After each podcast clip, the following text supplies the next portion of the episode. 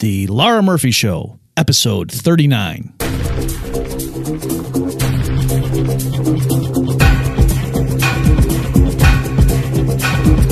Welcome to the Lara Murphy Show, the podcast that analyzes financial markets from the perspective of Austrian economics and Nelson Nash's infinite banking concept. Listen and learn as your hosts, Robert Murphy and Carlos Lara, explain how you can be part of building the 10%. Welcome, everyone. This is now part two of Carlos and my interview with Nelson Nash. If you missed part one, obviously you're going to want to go listen to that first. That's episode 38. And without further ado, let's return to the interview with the founder of IBC, Nelson Nash. So, Nelson, uh, at this point, I think we we've gotten through the preliminaries, and people are saying, "Okay, okay, that's interesting stuff," but we, we want to talk about IBC. So, uh, in the we, we've we've already talked about you know what sort of got you into life insurance, but can you tell us you know what at what point would you say you discovered IBC? Was it I mean, and you talk a little bit about this in your book, but for the benefit of people who haven't you know read your book yet, was there like an epiphany moment when you would say you went from zero to sixty, or were there things that were accumulating and then all of a sudden you put them together in one moment of recognition? Or can you just talk a little bit about how did you discover IBC? It evolved over a period of time, uh, like most everything else and uh, that's worthwhile out there in life. You see a little here, a little there, and it feeds on itself. And then all of a sudden, uh, you see a bigger picture that uh, was always there. Uh, what I saw was that uh, top-down thinking never works. I learned that from my study of Austrian economics big time uh, it can't work. It's impossible. Well, when you uh, consider that, that there's my Christian background, the book of Exodus tells you that uh, God is a jealous God. Uh, he won't put up with uh, people trying to displace him in their lives. It won't work. It's impossible. But man's tendency out there is to try to play God in the pagan sense of the word. Every government program is nothing more than that. They are elitist and they want to run people's lives, and it can't be done. And so every one of them always fall apart. Uh, that's why all empires fall apart and so forth. Uh, mankind just cannot understand how short a period we are here on this earth, and they may look like that they're accomplishing something uh, that is lasting, but there's no way. Well, uh, I saw from uh, that Christian background and my Austrian background that uh, in the uh, business world out there, business people have got it backward also. I saw in the life insurance business that um, people were concentrating on uh, death benefit. Well, uh, when you study insurance of any kind, uh, it all started with the the premise of something happening that was not good during a time frame that would, would be disastrous to the parties involved. Okay, uh, that's term insurance. Well, odds are these things don't happen, but uh, life is not if, it's when. Mm-hmm. And so, uh, as a result of that, consumers saw that that was a ripoff, that that can't work. Consumers invented uh, dividend paying whole life insurance. If you go back and study the archives, they said, uh, look, uh, since life is when, not if, can't you come up with something like that would provide a death benefit no matter when the person uh, dies? And so uh, the insurance industry, as a result of that understanding, said that, well, you know, if we collect about, say, five or six times more premium than it requires for term insurance, we can put that money to work in various and sundry places out there. And uh, that'll provide a fund that will make it possible to pay a death benefit no matter when the person dies. And of all things, they call it whole life insurance. But again, we go, go got to go back to my forestry days now. Uh, classification, Bob. You classify things on the basis of their major characteristics, not incidentals. When this happened, the uh, the banking function stood out like a sore thumb to me. That uh, this should thing should never have been called whole life insurance. Uh, it should have been labeled a personal monetary system with a death benefit thrown in on the side just for the heck of it. now that's a rather long name. We'd have to have an acronym of some sort, but but uh, it would have been far more accurate. And see, uh, when you classify things correctly, behavior changes. See, this is another characteristic out there of the uh, the uh, elitist folks out that we see that want to run your lives. They don't understand that uh, they are violating uh, a very important fact of life when they're trying to play God in the pagan sense of the word. That uh, it can't work. Now, if you got the uh, the banking function out there today, down at the me level, on a large uh, population base, you change the uh, entire way that the financial world works. And uh, that's what I saw, that uh, individuals could change their lives totally, and it doesn't matter what those other folks are doing at all.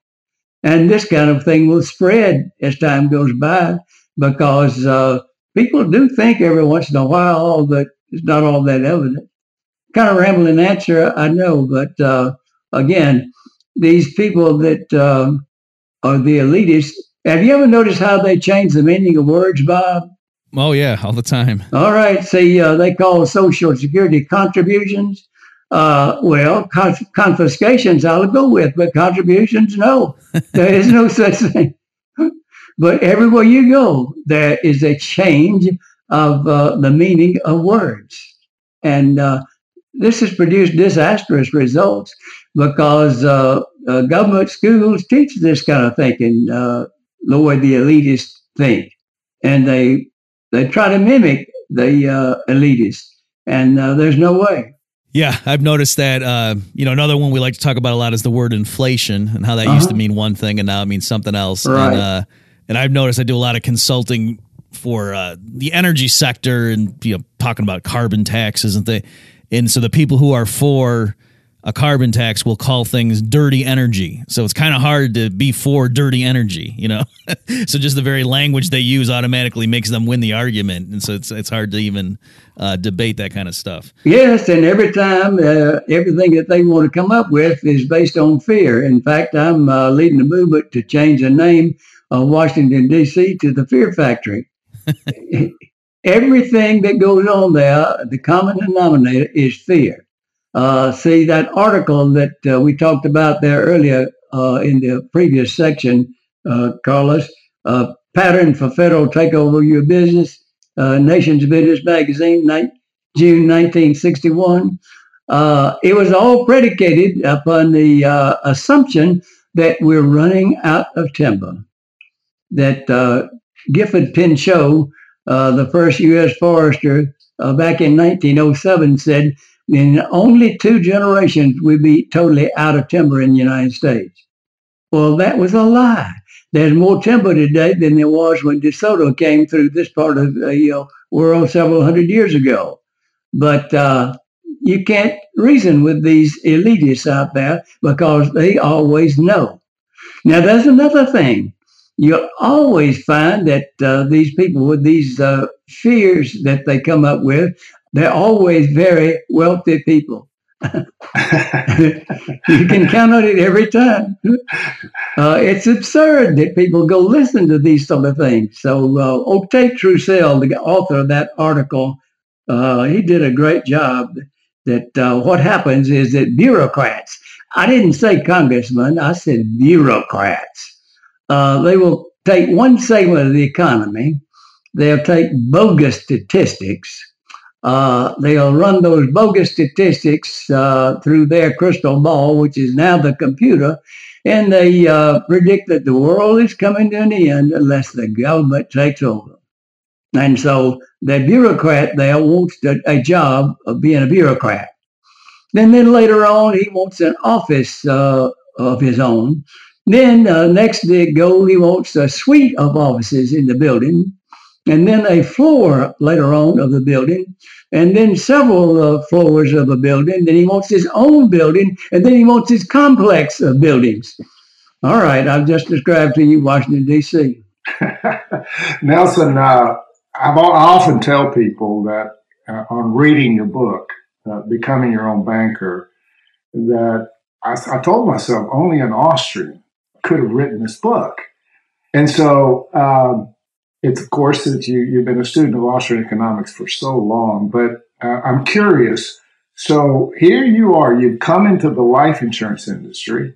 Mm-hmm and and you're seeing that they've got this thing backwards and uh, but obviously it's a huge industry and you've got all these life insurance agents selling life insurance in the way that you've just described in a backwards way yep and and so like here you come in and you completely flip this thing uh, and call it the infinite banking concept. But at what point did you make that transition? I know you started speaking, uh, conducting seminars to teach this, and some of these seminars, you know, lasted ten hours at a minimum. Yep. And you did you did it week after week for you know for many many years, but obviously didn't start out that way. At what point did you make that transition to say, hey, this is more about banking than it is life insurance, folks, and begin to turn that mindset around?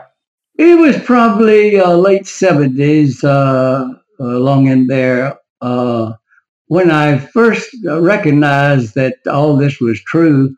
Uh, I really tried to suppress it uh, because it was out of the ordinary uh, understanding. And I said to myself, how in the world can I get this across to people that uh, got a locked mind uh, on uh, the way they look at things?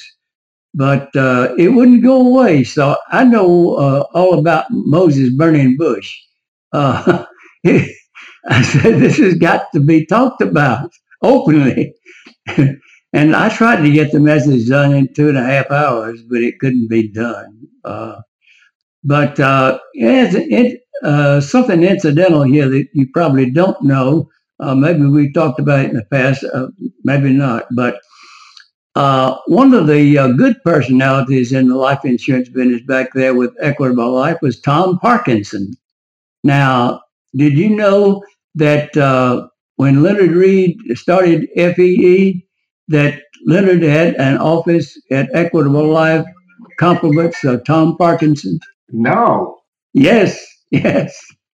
So uh, once I uh, became uh, recognized somewhat at uh, Equitable Life, I'm up there in the home office and trying to get them acquainted with FEE. And uh, I got absolutely nowhere. I got a cold shoulder big time. Interesting. Because you see, in the in the mindset of the guys that were at the top level, of running the company that is home office folks, uh, they didn't think very much of Tom Parkinson as compared with uh, their Harvard MBA genius today. Speaking of Harvard MBAs, uh, yeah. you know, I'm reminded of the first time I met you, Nelson, and you had kiddingly described me as an individual that was full of Harvard MBA thinking. Yes. And I, I had the hardest time understanding IBC, but you were so patient with me. And I guess it's because you've seen this kind of mindset before and oh, yes. you, you didn't criticize me. You tried to explain it to me as best you could. And it just took me, it took me years before I finally understood. But so I've heard you say this before and maybe you can explain it. You say that IBC is more caught than taught. Yes, you discover it. You discover it. You don't inject it into. Consider, look at uh, the Bible. Jesus Christ didn't go around wanting to inject his thoughts into people. He wanted them to discover what it was all about. Yeah, that's that's a that's an interesting uh, just a comment in and of itself because uh, obviously we get questioned a lot about how IBC works and uh, there's all kinds of questions that can come up, but then what you do realize is that all of a sudden the light comes on Yes. And it, and as you say, once once you see what's going on, you'll know exactly what to do. Absolutely, yeah, Yeah. yeah. Then it's it, then it's yours. it's it's not something that somebody put on you. yeah. It it belongs to you. It's it's yours personally. So Nelson, can I just follow up on that? What implication does that have? Like if you know if Carlos and I are trying to evangelize and tell people about this, and they you know they have concerns or whatever, is it anyway? Any any thoughts as to because you obviously been doing this a lot longer than we have in terms of trying to get people to understand IBC. Anyway, I'm I'm grappling myself with because I, I it does seem like for some reason this is harder to get across to people, and then when they get it, it's not because I answered some particular question they had. It's something else. Like they just saw something else, and all of a sudden it hits them. And so I'm I was wondering, do you have any thoughts on? You know what more about that process, and, and, and are, you know, am I am I going about the wrong way by saying, "Oh, you've got these ten objections. Well, let me go through one through ten and and answer them." Yeah, that's the way that uh, so much of the uh, business world thinks that uh, we're going to have this checklist and that'll take care of it. But uh, it's not a holistic uh, approach to the matter at all. You got to have patience out there, and so uh, things will turn around. Uh, but it's just going to take quite a while for it to do so. Uh, there's a uh, fantastic article there on lewrockwell.com today, something about the 200 year mindset uh, concerning uh, the so-called Civil War, uh, better known really as the War of Northern Aggression. But uh, see, uh, we don't classify things correctly again. So, see, people can't even uh, understand the definition of a civil war. Uh, civil war is when two or more factions fight for control of the country. And there's not one shred of evidence uh, out there in history that the South wanted to take over Washington, D.C. and run this uh, country. Right. Yeah. That. Yeah. That would be like calling the American Revolutionary War a civil war, Right, Which would yeah, completely, completely be Yeah. inappropriate. Yeah. Yeah, uh, there's so much out there that uh, people just do not understand, and one of the biggest reasons that it's not understood is the way we go about education. That we, we're doing it all totally backward, and it won't work. That's just all there is to it. Well, let me ask you this, Nelson. Um, let's say 40 years from now, you know, I'm I'm out talking about something, and then somebody's interviewing me, and they say, you know, this Nelson Nash guy, we know you you knew him, and you know what what was his contribution? Would you say? what what is it that you want me to tell the person? I'd say he met a lot of uh, interesting people and uh, listened to them. Uh, that's about it. That's all I've ever done. There's nothing new out there at all. But uh, people apparently always want to try to reinvent the wheel. That's not necessary at all. So l- let me prod you and try to knock down your modesty a bit regarding IBC. Then let's say specifically, I mean, because I know you said that that stuff was always there, policy loans or whatever. But what is it that you showed people that you know was kind of staring them in the face, but it took you to to point it out? Well, it's kind of like this. Again, we got to go to parables, okay, Bob? Now, uh, you're not an agricultural person, are you? no, not at all. All right, but you do know what corn is. Yes, Okay. Have you eaten corn on the cob? yes, I have. All right, those seeds there, uh, you, if you plant those in the ground, you get a stalk of, of uh, corn, and uh, it usually has about three ears, and each of those ears will have maybe uh, six, seven hundred uh, kernels on it. Uh, law of the harvest, okay? Now, are you aware of the fact that uh, you plant corn, you also get some other plants? No, I didn't know that. It's called weeds. Okay. Yeah. All right. Now, if you got a lot of weeds out there Mm-hmm. and uh, they get uh, pretty good, well grown, it's hard to see the corn. But Bob, if you get rid of the of the weeds, the corn stands out like a sore thumb. Our problem is out there there is financial noise of an unprecedented level. There's more absolute noise in the financial world, I think, than any other. Mm-hmm. And if we can learn to recognize what financial noise looks like and don't listen to it, uh, life is so simple. It's so profitable. Uh, it's peaceful. It's stress free. Yeah. And the banks are the one who's sowing all the seeds of uh, nonsense. Anybody that would lend money that doesn't exist is uh, that's criminal. Mm-hmm. But that's what we've got going on. well, uh, we got to have a medium exchange somewhere. And if it's warehoused in a, a central location of a, uh, well, not a central location, a lot of uh, locations, many, many companies like, there are lots of life insurance companies. Now, uh, if it's disseminated in a place like that and put to work in from a place like that, they cannot inflate the money supply. It's impossible. You've destroyed the thing that you have done away with the thing that is uh, made slaves out of people. Inflation.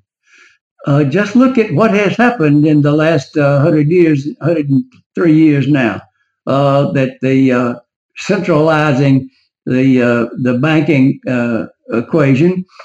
Uh, one of the ostensible reasons that they wanted to do this, they say, was to stabilize the money. Well, boy, did they ever stabilize it, huh? absurd. but yet, in this environment, uh, you can operate very well. But you got to change the way you think. Don't think the way they think. If you do, they're running your show. They're running your life.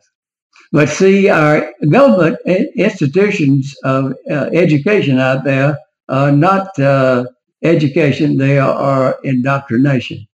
They're teaching people how to be slaves. Well, just don't do things their way. That's all. Free contract with other people uh, destroys all that nonsense. But you have to watch for the noise out there and be able to recognize noise. This is where that classification comes into hand. Uh, comes to, to mind very quickly. Mm-hmm. Learning how to classify noise and don't uh, go uh, entertaining it. Okay, I see that. Uh, we're running short on time here. I think we got time for one more question. So, Carlos, do you want to ask Nelson the, the grand finale here for our uh, interview? We, he's been so gracious to give us his time for. Well, you know, I think one good question uh, that, and I think Nelson's already touched on it, but it maybe maybe it's the right question to ask again. Nelson, uh, I've heard you say this many times, and that is that IBC is Austrian economics in action. Yes. Can you elaborate on that and why you feel that way? Because a number of people have uh, recognized that. Gosh, I had a, uh, a 16 year old kid from Perth, Australia, uh, email me, and uh, he says, uh, I read your book. This sounds like Austrian economics in action. Well, that got my attention. Uh, so we started emailing back and forth. And I said, son, I'd love to have you come to one of my seminars. where are you? He says Perth, Australia. Said, that's a long way off. But uh, uh, look, uh, he says, well, well, I got to tell you that uh, my father is an engineer, uh, has just taken a job uh, in San Diego, and my mother's got about a few years to qualify for a pension here in Australia. Right now, I'm with my father for several months.